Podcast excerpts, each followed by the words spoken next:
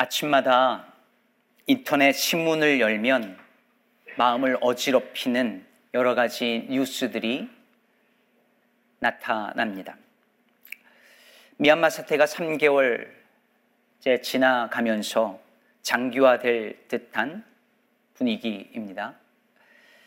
반쿠테타 시위로 사망한 이들이 800명에 이르고 있지만 아직도 유혈 진압은 계속되고 있고 국제사회의 개입은 묘연한 상태입니다. 5.18 광주를 경험한 우리나라 사람들이 어, 많은 관심을 보이고 있고 또 미얀마 민주화를 위해서 응원을 보내고 있지만 많은 전문가들은 이 사태가 앞으로 장기화될 것이라는데 견해를 같이 하는 듯 합니다. 그런가 하면 지난 한 주간은 팔레스타인 그리고 이스라엘 간의 무력 충돌에 관한 뉴스로 또 마음이 어지러웠습니다. 이스라엘 팔레스타인 간의 분쟁이야 오래된 이야기이지만 이번 사태의 직접적인 원인은 이스라엘 대법원에서 동예루살렘 인근의 작은 마을인 쉐이크 자라의 팔레스타인 주민들을 추방하기로 결정한 데 그 직접적인 원인이 있다고 알려져 있습니다. 이것으로 인해서 시작된 무력 충돌이 지금은 로켓과 미사일이 오고 가고 5월 10일 이후 한 명의 어린이를 포함한 7명의 이스라엘인이 사망했고 그리고 팔레스타인 사람들은 31명의 어린이를 포함한 최소 122명이 사망했다고 전해지고 있습니다.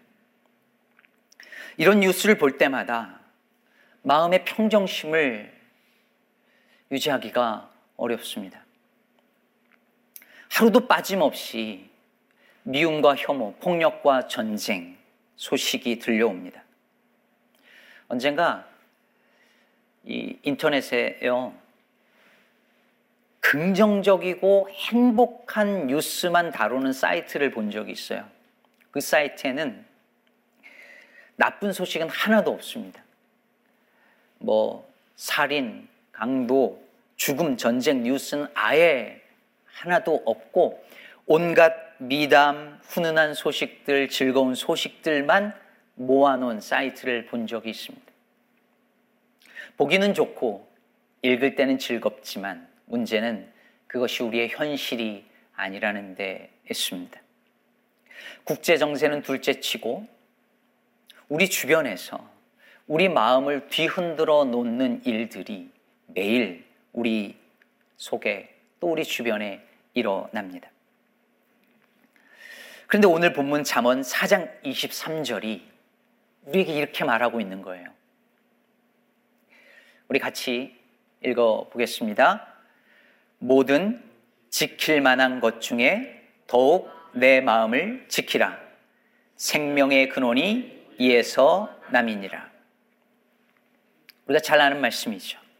사실 우리는 마음을 지킨다는 것, 이게 얼마나 중요한지를 잘 알고 있습니다. 아무리 세상에서 성공을 하고 돈을 많이 벌고 뭔가를 성취해도 마음이 지옥이 되면 그 모든 것이 아무것도 아니라는 걸 우린 알죠. 마음이 병들면 몸도 병들어요. 그래서 그 모든 병의 근원이 스트레스라고 하는 말이 괜히 나온 게 아닌 것 같습니다. 그런데 문제는 마음을 지키는 게 쉽지 않다는 데 있죠. 분명 내 마음인데 내 마음을 내 마음 이 내 마음인데 내가 어떻게 할 수가 없는 거예요. 금세 불안해지고 염려가 찾아오고 서운해지고 짜증이 나고 분노가 가득 차기도 합니다. 아침에 본 그 뉴스들이 우리의 마음의 평화를 빼앗아가고 일하다가 카톡하고 메시지가 왔는데 그 메시지 한 문장에 마음이 다 흐트러져 버리고 어지러워져 버립니다. 누군가의 말 한마디에 천국과 지옥을 왔다 갔다 합니다. 어쩌면 마음을 지키는 일은 세상에서 가장 어려운 일일지도 모르겠습니다. 우리는 도대체 어떻게 마음을 지킬 수 있을까요? 그리고 주변에 이렇게 끊임없이 아픈 소식들이 들려오고 있는 세상에서 살면서 마음을 지킨다는 건 어떤 의미가 있을까요? 그보다 먼저 물어야 될 질문이 있네요. 마음은 왜 지켜야 하는 것이며 무엇으로부터 지켜야 하는 것일까요? 하나씩 한번 생각해 보겠습니다. 먼저 왜 다른 모든 것들, 다른 모든 지킬 만한 것 중에 더욱 내 마음을 지켜야 하는 것일까요? 왜 그런 것일까요? 그 이유는 바로 그 구절 다음에 이어서 나옵니다. 구절을 다시 보면 지킬 만한 것 중에 더욱 내 마음을 지키라 생명의 근원이 이에서 남이니라. NIV 영어 성경은 For it is the wellspring of life. 즉 마음이 곧 생명의 원천, 근원이다. 이렇게 말하고 있습니다. 그러면 성경에서 마음은요, 우리는 그냥 마음 이라면 어떤 감정의 기관 이렇게 생각을 하지만 성경에서 마음은 감정의 자리뿐만 아니라 인간의 내적인 존재 전체를 가리키는 말입니다. 그러니까 우리가 하는 모든 일의 원천은 마음이에요. 그래서 마음이 망가지면 그 사람이 하는 모든 말과 행동이 망가지고 그것은 결국 그 인생도 망가질 수밖에 없다는 것이죠. 그래서 어떤 것보다도 마음을 지키는 일이 중요하다고 성경이 말하고 있는 것입니다. 대부분의 노인분들의 특징이 하나 있어요. 그게 뭐냐면 누군가의 말 한마디가 마음에 딱 꽂히잖아요. 특히 그게 마음에 상처가 되거나 불안의 요소가 되면 하루 종일 그 생각만 하세요. 하루 종일 그 말, 그 말을 곱씹고 또 곱씹고 묵상하고 또 묵상합니다. 그리고 그 얘기를 계속 반복해요. 했던 얘기 또 하고 했던 얘기 또 하시고. 왜 그러실까요? 기억력이 약해져서만이 아닙니다. 마음이 약해져 있기 때문입니다. 따라서 이건 노인들만 그런 게 아니에요. 젊은 사람도 누구나 마음이 약해지면 말 한마디를 이겨낼 힘이 없어요. 반면 마음이 튼튼하면 그깟 말 한마디에 휘둘리지 않지요. 그러면 오늘 이 본문에서 네 마음을 지키라 라고 할 때에 무엇으로부터 지키란 말일까요? 여기서 지킬 만한 것으로 번역된 히브리어 단어 미슈마르는 감옥처럼 어떤 감시를 받는 장소를 가리키거나 그것을 지키는 보초를 가리키는 말이에요. 파수꾼이 성을 지키는 것도 미슈마르예요. 그래서 외부의 적으로부터 성 안을 지키는 거죠. 그럼 여러분 생각해 보세요. 마음 안에 뭐가 있다고요? 혹은 마음이 뭐라고요? 생명의 근원, 생명의 원천이라고 했어요. 근데 이 마음 속에 있는 생명의 원천을 위협하는 외부의 적이 있다는 거예요. 그 적으로부터 이걸 지켜내는 거죠. 그렇다면 그 외부의 적, 내 마음의 생명의 원천을 공격하는 그 외부의 적은 무엇일까요? 그건 오늘 본문 앞뒤 맥락을 보면 알 수 있습니다. 여러분, 이번 주 잠언 묵상을 계속 하신 분들은 알겠지만 잠언서는 계속해서 지혜로운 자의 지혜로운 의인의 길과 어리석은 악인의 길을 계속 비교 대조하죠. 읽으신 분들은 아실 거예요. 오늘 본문 앞에서도 계속 그 얘기를 하고 있는데 지혜자가 자기 아들에게 지혜로운 길로 다니라 라고 말하면서 14절, 15절에 이렇게 말합니다. 사악한 자의 길에 들어가지 말며 악인의 길로 다니지 말지어다. 그의 길을 피하고 지나가지 말며 돌이켜 떠날지어다. 계속해서 악인의 길로 가지 말라고 경고하죠. 그럼 오늘 본문 27절에도 좌로나 우로나 치우치지 말고 악인의 길에서 네 발을 떠나게 하라 이렇게 이야기를 합니다. 그러므로 여러분 지금 잠언의 지혜자가 너의 마음을 지키는 게 중요하다. 네 마음을 지키라고 말할 때에 그것은 외부의 공격자, 즉 악이 그 마음을 위협하지 못하게 지켜내라는 말씀인 것입니다. 다시 말해 악이 생명의 원천인 마음을 잠식하지 못하게 하라는 지켜내라는 것이죠. 악이 마음 속에 침투해 들어오면 그 마음으로부터 나오는 모든 것이 악할 것이기 때문이고 결국 악인의 길을 갈 수밖에 없기 때문입니다. 그러니 악인의 길을 가다가 파멸하지 않으려면 해야 할 것은 가장 중요한 것은 무엇을 마음을 지키는 일이라는 것입니다.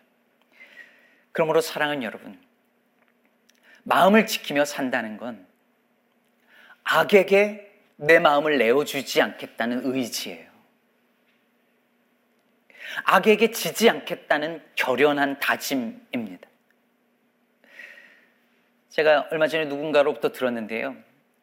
이제까지 영화나 드라마는 그래도 권선징악의 구도가 있었대요. 근데 요즘 한국 드라마를 보면 악으로 악을 물리치는 주제가 요즘 유행이랍니다. 악당의 방식으로 악당을 물리치거나 전 잘 모르는데 빈센조레나 뭐래나 그 그게 그런 거래요. 그리고 복수를 통해서 정의를 실현한다는 거예요. 왜 이런 게 유행이 됐을까요? 그만큼 선이 악을 이기지 못하는 것 같은 현실에 사람들이 지쳤다는 것, 그것을 보여주는 반증이죠. 그런데 이런 시대 속에서 우리의 마음을 지킨다는 것은 악에게 지지 않을 뿐만 아니라 악을 악으로 이기라는 유혹으로부터 내 마음을 지켜낸다는 것입니다. 악에게 지지 말고 선으로 악을 이기라는 로마서 12장 21절의 그 말씀이 아무리 현실 가능성이 없어 보이고 고리타분하게 들리더라도 말입니다. 그렇다면 여러분, 지킬 만한 것 중에 더욱 내 마음을 지키라는 것이 생명의 원천을 위협하는 외부의 적, 그, 즉, 악으로부터 마음을 지키는 것이라면 여러분 결국 이 말씀은 그저 마음의 평정심을 뺏기지 말라는 그런 말씀이 아니라는 거예요.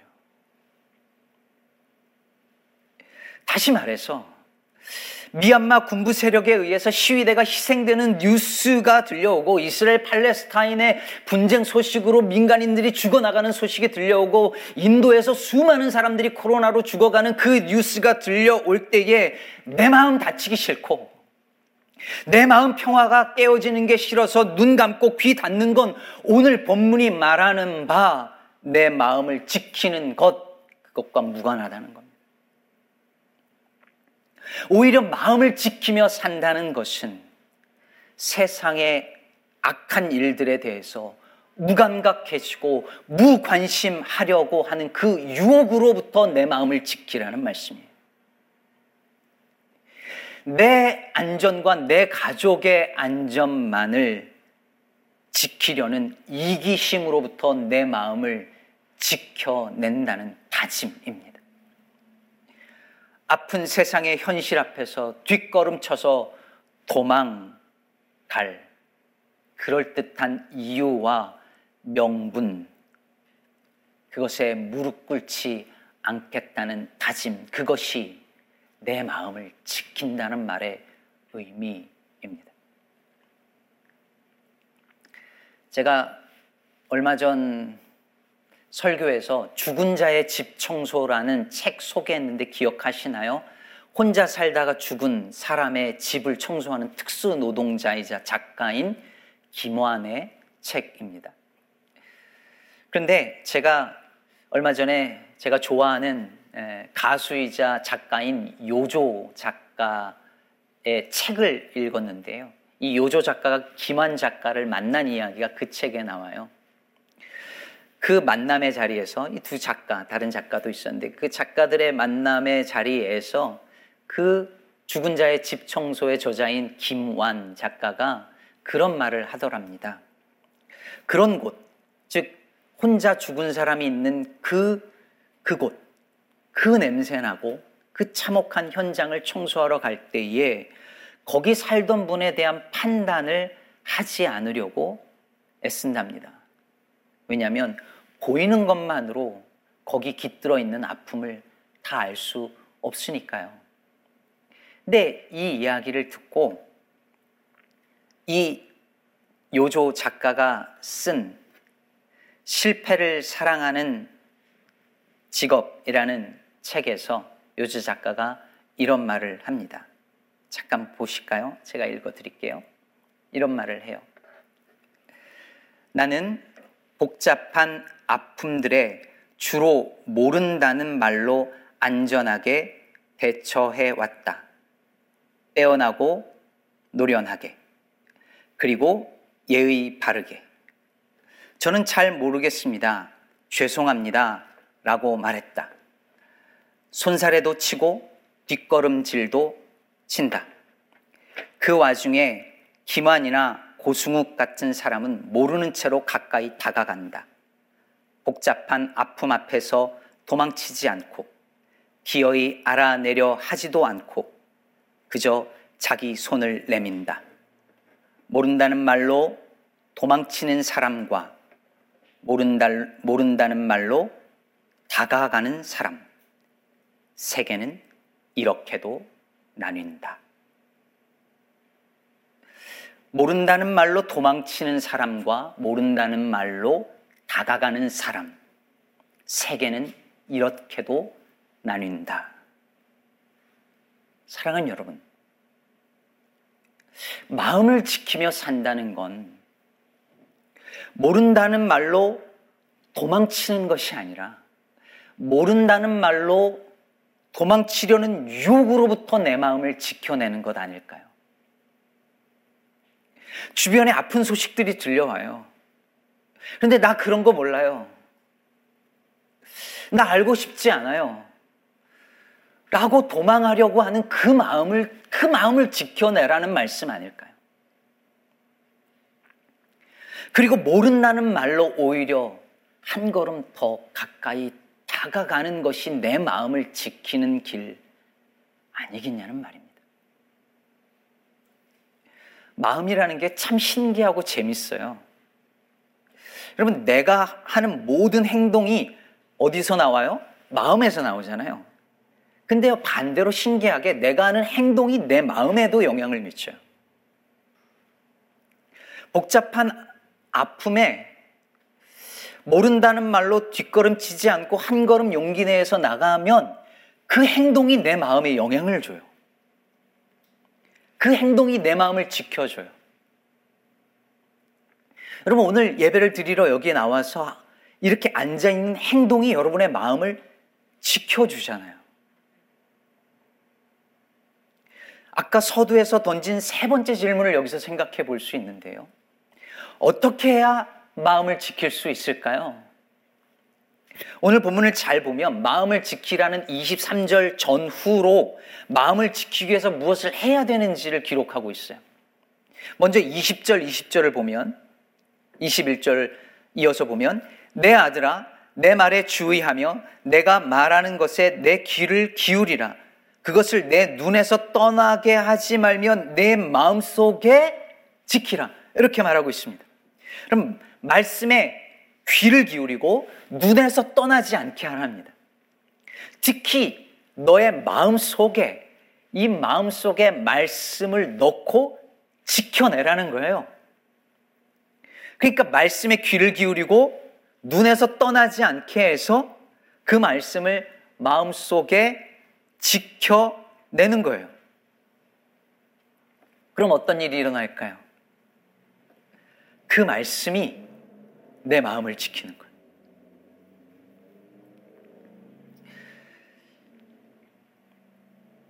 그래서 여러분, 마, 마음이 움직여야 말씀을 읽는 게 아니라 말씀을 읽어야 마음이 움직이는 거예요. 여러분 누가복음에 보면 엠마오 마을로 내려가는 제자들에게 예수님이 말씀을 읽어주고 풀어주시죠. 그때 제자들이 뭐라고 했는지 기억하십니까? 이렇게 말합니다. 누가복음 24장 32절 보시죠. 그들이 서로 말하되 길에서 우리에게 말씀하실 우리에게 성경을 풀어 주실 때에 우리 속에서 마음이 뜨겁지 아니하더냐 하고 여러분 마음이 움직여야 말씀을 읽고 듣는 게 아니라 말씀을 읽고 들을 때 마음이 움직이잖아요. 여러분 요즘 사람들은 특히 젊은이들은요 마음이 뜨거워져야 성경도 읽고 예배도 하고 봉사도 한다고 생각해요. 마음이 안 움직이는데 하는 건 위선이라고 말합니다. 그렇게 생각해요. 그러나 많은 경우 그 마음이 그 움직여지기를 바라는 그 마음이 나의 행동에 의해서 영향을 받는다는 사실을 간과합니다. 저는 말씀을 읽고 묵상하는 것이요. 마음의 펜스를 치는 것, 울타리를 치는 것이라고 생각해요. 마음이 내키지 않아도, 마음이 내키지 않아도 아침에 몸을 이끌고 말씀 앞에 자기를 갖다 놓을 때에, 그리고 묵상할 때에 그 말씀이 내 마음에 울타리를 치고 내 마음을 지켜주는 것입니다. 젊은 분들 기억하세요. 마음이 움직여질 때까지 기다리면 그 마음 끝까지 안 움직여질 수도 있습니다. 그러나 여러분의 작은 행동 하나하나가 말씀을 읽겠다고 음, 마음이 움직여지지 않아도 내 몸을 거기다 갖다 놓는 행동 하나가 여러분의 마음을 움직이게 만들 겁니다. 며칠 전 CDC에서 이제 실내외에서 마스크를 쓰지 않아도 된다고 발표를 하고 일리노이 주도 이제 거의 모든 규제가 완화된다고 하죠. 이에 따라서 저희 교회도 6월 어, 중순 지나서 현장 예배 전면 재개를 지금 계획하고 있습니다. 이 상황에서 저희 교회뿐만 아니라 많은 교회들이 같은 고민을 하고 있는데요. 과연 얼마나 많은 교인들이 돌아올 것인가? 이 고민을 지금 모든 교회 목회자들이 합니다. 꼭 안전 문제가 아니더라도 팬데믹 기간 동안에 많은 분들이 신앙적으로 해이해졌다라고 스스로 느낍니다. 여러분, 왜 마음이 해이해졌을까요? 왜 마음이 해이해졌을까요? 행동이 마음에 영향을 끼친 거죠.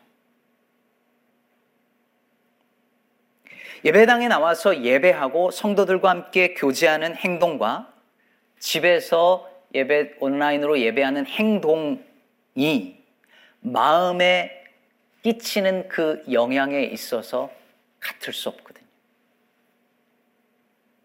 마음만 잘 가지면 되지, 우리 다 그렇게 생각하지만, 어느 자리에 앉아서 어떤 행동으로 어떤 모습으로 예배하느냐가 마음에 영향을 끼치는 걸 어떡합니까?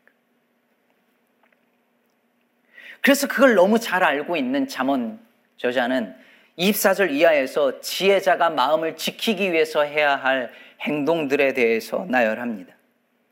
24절 이하를 보면 구부러진 말과 비뚤어진 말을 입에서 제거하고 눈은 바로 보고 곧게 살피고 바른 행할 길을 평탄히 하고 좌로나 우로나 치우치지 말고 악에서 떠나게 하라고 말합니다. 즉 몸의 모든 신체 기관이 각, 각각 악에서 떠나서 선한 길을 갈 때에 그 행동이 내 마음을 지킨다는 거예요. 그리고 그렇게 해서 마음이 지켜지면 그 마음에서 다시 선한 행동이 나온다고 이야기하고 있는 것입니다. 사랑하는 여러분, 우리는 정말 마음을 지키기 힘든 세상에서 살고 있습니다. 온갖 아프고 슬프고 괴롭고 우리를 분노하게 만드는 뉴스들이, 이야기들이, 그런 일들이 넘쳐나고, 그리고 일터에서, 가정에서 우리의 마음을 괴롭히는, 어지럽히는 일들이 매일 일어나고 있습니다. 그 속에서 살면서 우리는 아픈 일들로부터 고개를 돌리고 싶어 하는 유혹을 받습니다. 내 마음의 평정심을 깨뜨리고 싶지 않아 합니다. 굳이 뭔가 해야 한다면 마음이 움직일 때 그때 하고 싶어 합니다. 그러나 여러분, 마음은 그렇게 해서 지켜지지 않습니다. 마음은 우리의 눈과 귀와 손과 발로 지켜내는 것입니다. 모른다는 말로 도망가는 것이 아니라 모른다는 말로 한 걸음 용기 내어 다가갈 때 그 발걸음이 내 마음을 지켜줄 것입니다. 그리고 그 지켜진, 그렇게 해서 지켜진 내 마음이 내 삶을 지키고 내 주변을 지키고 내 가정을 지킵니다. 악으로부터 지켜진 마음이 다시 악으로부터 세상을 지킬 줄로 믿습니다. 오늘 우리가 미얀마를 위해 잠깐이나마 기도했습니다. 마음이 움직여서 미얀마를 위하여 기도하려고 했다면 여러분 기도하지 않았을 수도 있습니다. 그러나 잠깐이나마 이렇게 짬을 내어서 기도한 우리의 기도가 우리로 하여금 그들의 아픈 현실에 대하여서 눈 돌리려고 하는 유혹으로부터 조금이나마 우리의 마음을 지켜냈다고 저는 생각합니다. 그리고 그렇게 지켜낸 우리의 마음들이 모여지고 모여져서 우리 자신을 지키고 우리 교회를 지키고 이 사회를 그 악으로부터 지켜내리라 믿습니다.